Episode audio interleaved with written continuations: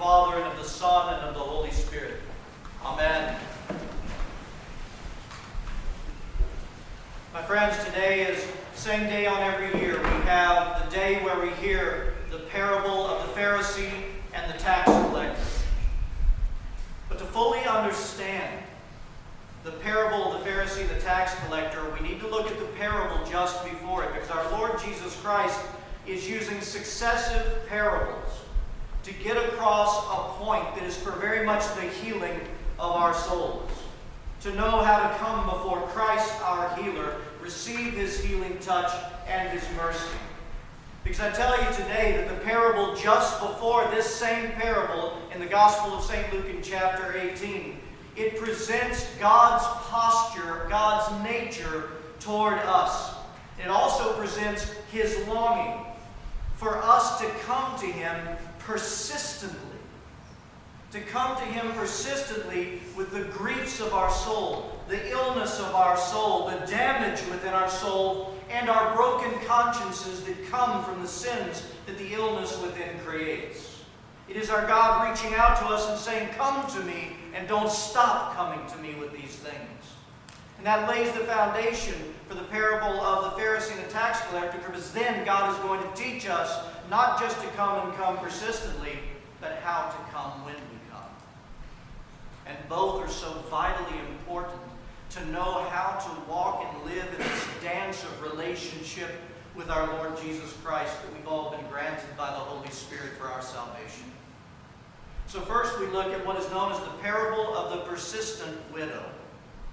And the gospel writer starts out by saying, Then Jesus spoke a parable to them that all men ought to pray and never lose heart. And then Jesus gives the parable. He says that there is a judge in a particular city, and this judge did not fear God, and the judge had no regard for man, didn't care much for man. And there was a widow who was under the oppression of an adversary. And this widow comes to the judge and she begs and implores him, Get justice for me. Relieve me from my adversary. And for a while, we're told that the judge did absolutely nothing for this woman, but she kept coming. And Jesus says, after a while, the judge says, Though I do not fear God, and though I don't have much regard for man, yet because this widow will not stop coming to me, pleading for justice and mercy, I will avenge her. I will overcome her adversary.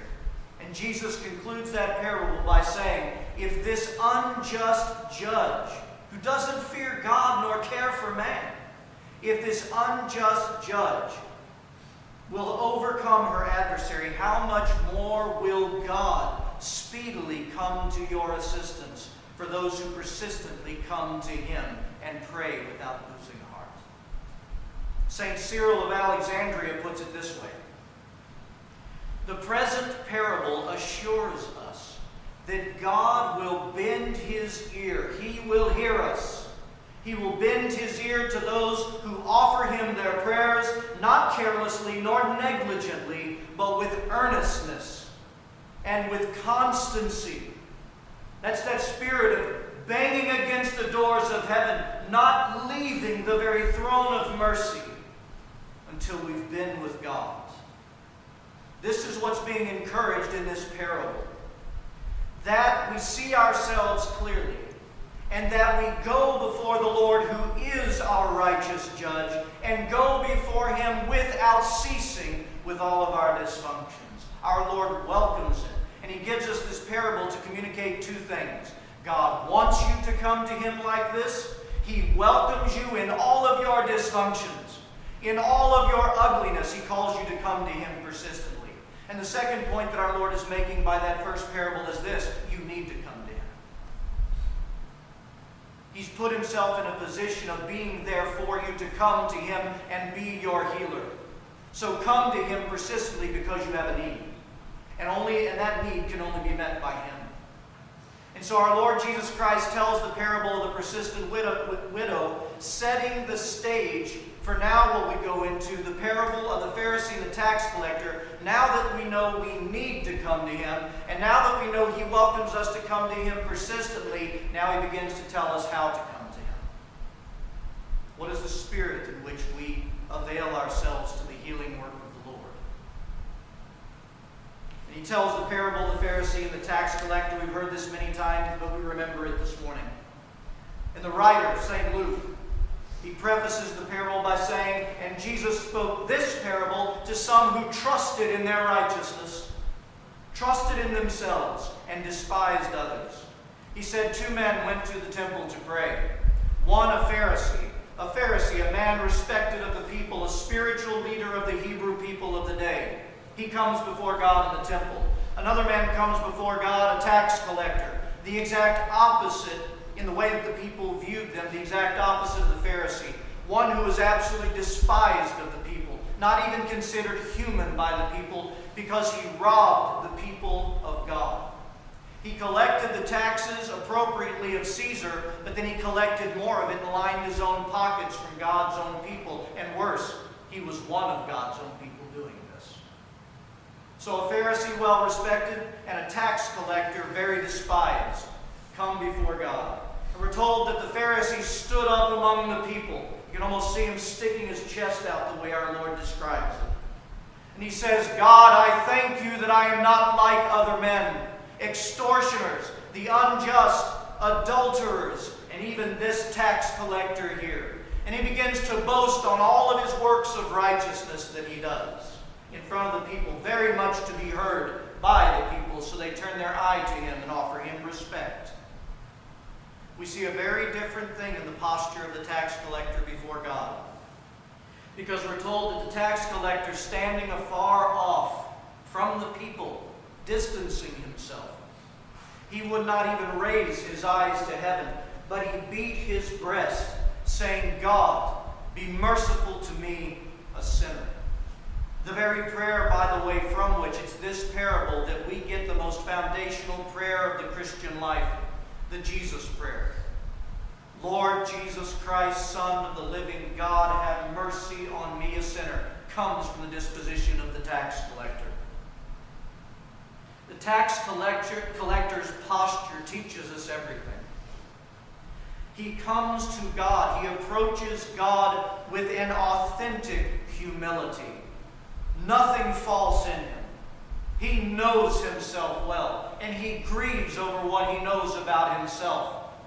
And so he presents himself to God with an earnest and authentic humility. And we see this in a number of ways. For one, he stood afar off from the rest of God's people. So opposite the Pharisee that stood right in their midst to be seen, to be heard, to be respected, so that all could hear him and witness him. Not the tax collector. Stood afar off from the people. He did not count himself worthy to stand amongst God's people. He demonstrated the humility that we actually pray to become in every divine liturgy. Just before we receive the Lord Jesus Christ into ourselves, we pray this prayer. I believe, O Lord, and I confess that thou art the Christ, the Son of the living God, who didst come into the world to save sinners, of whom I am what? of whom I am chief. I am the most in need of mercy, is what we're saying, and so is the tax collector by standing afar off. I am the most in need of mercy. I am the least of my brethren, and I need the divine healing work and forgiveness of God to cover my sins. That's what we pray, and that's the disposition of the tax collector. And all my friends, if we would live out that prayer that we pray and live out the posture of the tax collector, saying, I am the least of all of my brothers and sisters. There would never be divisions in the church. And how in the world could we be offended with such a humble heart? The disposition of the tax collector keeps the love and the unity in the body of Christ as well as heals the soul of the one coming in humility. And this is his authentic, real behavior before God. There was no pretense in this man. He knew only to throw himself absolutely on the mercy of God because he knew without the mercy of God he was a dead man inside and for all eternity. And now we look at his prayer. We saw his posture, this authentic humility. Now let's look at his prayer. God, be merciful to me, a sinner. There are two parts of this prayer the call for mercy, the cry for mercy, which we emulate once again as soon as we come into this place. Because the first thing we do is the Kyrie. Lord, have mercy. Christ, have mercy. Lord, have mercy on me, on us. And when he prays, Lord, have mercy, understand the prayer of mercy is this Lord, cover me, because I am stained. Cover me. Give me that which I could never earn or deserve. Forgive the sins of a sinner, and I have nothing to offer to warrant that forgiveness. I throw myself before you, and your mercy have mercy, O Lord. That's the first part of the prayer. And then the second part of the prayer is what he labels himself, and he rightly does so. Have mercy on me, a what? A sinner. Now, I want you to get far beyond the idea of a sinner or labeling, our, labeling ourselves a sinner as simply being one who commits sin. Okay, we get that. It's true. But the word sinner that our Lord uses, that the gospel writer gives us, is much more than. In fact, it's one of those blessed words that has two meanings in one, and they both tell you and point you to the truth. The first meaning is this He calls himself a sinner, meaning, I am stained with vices. Within. I have stained the purity with which you gave me at baptism. Or I have stained the created image and likeness of God that you created Adam with in the garden. You see, I am stained. I need cleansing. I need to be made beautiful and right again. That's someone declaring themselves a sinner. And there's another aspect of labeling oneself, considering oneself a sinner, and I love this one who has just not yet been released from those sins and stains. Yes, God has forgiven me, and yes, in my spiritual journey with Christ all of these years, He has cleansed me and He's put away so many sins. But there's not a day I don't walk the earth that I don't have some sense of stain still within me that produces the actions of sin that burden my conscience. So I am always in a position of being in need of being released from the bondage that sin is within me. I need to be freed from those shackles at all times, every day. And so, this blessed sinner, the tax collector, what he's really praying is this. In that simple prayer, God have mercy on me, a sinner, he's saying, God, cover these stains. Show me mercy, something I can't again earn or deserve. I have yet to be released from the shackles that are still in me, and you are the only one who can do this. I lay myself down to you. Come and heal this broken person. That is the posture of the beloved and every beloved Christian who walks step by step in fellowship with God all of their days by the leading of the Holy Spirit. And then Jesus said, after he told that parable, he said, I tell you that this man, this humble man crying out for mercy and declaring himself in need of me, this humble man is the one that went home justified, not the Pharisee. And when Jesus said this man went home justified, it means precisely this. He went home having experienced what he could never earn or deserve. The mercy of God flooded over him, and he was now made in right standing with his Creator and the healing touch of God was upon him. And in that instance, he was made more like the created self he was truly created to be back in creation and now through the waters of baptism by the reinvigorating life of the Holy Spirit within him. You see?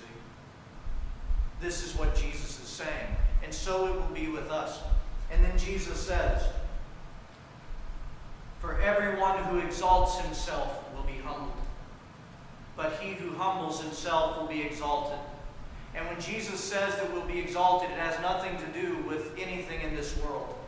nothing tangible in this world. When Jesus said, He who humbles himself will be exalted, that means the one who is humble, our Lord will stretch down into the lowness of their condition. And He will take that hand and He will bring that person up, restoring his created condition. He will be exalted to His true self, the likeness and image of God. My friends, in this parable, our Lord gives this great dichotomy, this great contrast between a Pharisee of great arrogance who stands before people, doesn't even acknowledge that he needs God. He has no need of mercy because he's so blessed and righteous with all of his actions. And then we have this tax collector, the exact opposite. But I tell you the truth that there's a third image we should consider that we fall into from time to time, and that's the image of our indifference the one who doesn't come before God at all. Yeah, we may show up at church, but the one that doesn't allow the work of the Holy Spirit to illuminate in them their stains, the things within them that are truly killing them, the things that are in them that are truly denying the blessed peace and all the benefits of the kingdom of God and the very experience of the living God in their lives because they don't want to look into themselves. They're afraid to look into themselves, which means we're even denying the very nature of Christ. When he say in the first parable, that's the one I want to come to me persistently. The one who's broken, the one who's dysfunctional. In the deepest parts of their sin, I want them to come to me. But so many times we do not give the Holy Spirit the ability to do His very blessed job and work of salvation in our lives. We deny Him the inspection of ourselves so that we may be illumined to see ourselves the way that God sees us.